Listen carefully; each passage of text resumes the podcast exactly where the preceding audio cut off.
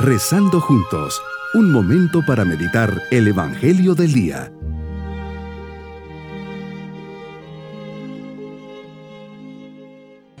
Me alegro muchísimo al poder saludarles y hacer juntos esta meditación en este domingo de la 33ª semana del tiempo ordinario, un día para llenarnos de alegría, esperanza, paz y así convivir en familia, pues celebramos la resurrección del Señor. Confiados le podemos decir: aquí delante de ti, Señor, quiero renovar mi fe.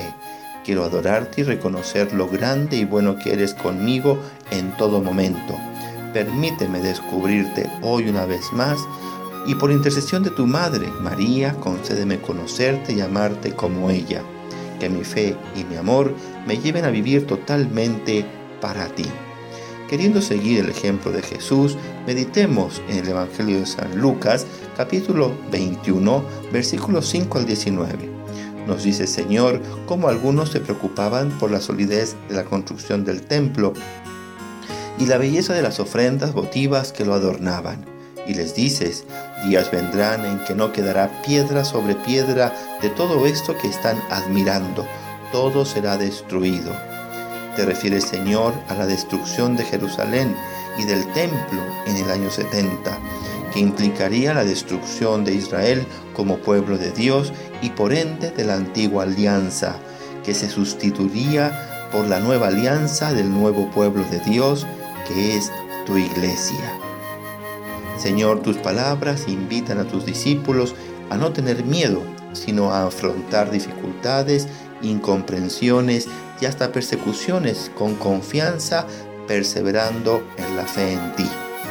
Qué bien dices: cuando oigáis hablar de guerras y revoluciones, no os aterréis, porque es necesario que sucedan primero estas cosas, pero el fin no es inmediato.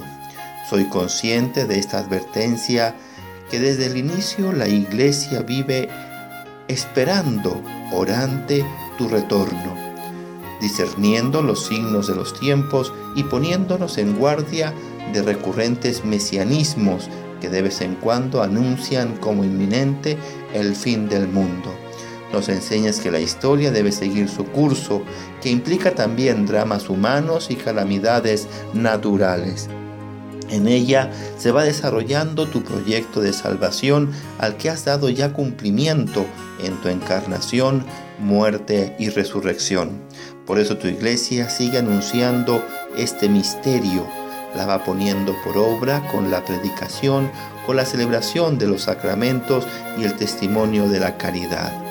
Vemos hoy, Señor, con pena a muchos usurpando tu nombre, como nos alertas en tu Evangelio.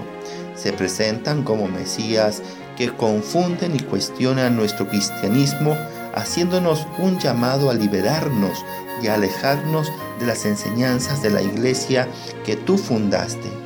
Nos quieren hacer ver que es obsoleta e ineficaz. Ante todo ello está presente tu ejemplo.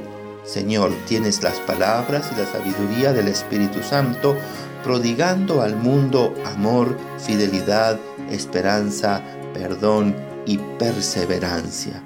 Mi propósito en este día es agradecer especialmente al Señor el tener su persona, su enseñanza y su ejemplo de perseverancia. Seré dócil y obediente para aprender de sus enseñanzas, seguir sus directrices y amar profundamente a la Iglesia como nos enseñó en su predicación.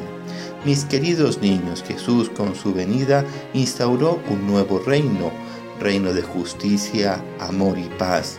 Una nueva Iglesia llamada a llevar este mensaje. Estamos llamados a construirla a través de las enseñanzas de Jesús y dar buen ejemplo a nuestro alrededor. Seamos siempre generosos, pacientes, obedientes y cada día hagamos una obra buena. Así nuestra Iglesia será santa como Jesús la quiere. Vayámonos pidiéndole al Señor su bendición en este día domingo. Y la bendición de Dios Todopoderoso, Padre, Hijo y Espíritu Santo, descienda sobre todos nosotros y nos traiga la paz y nos llene de felicidad en este día.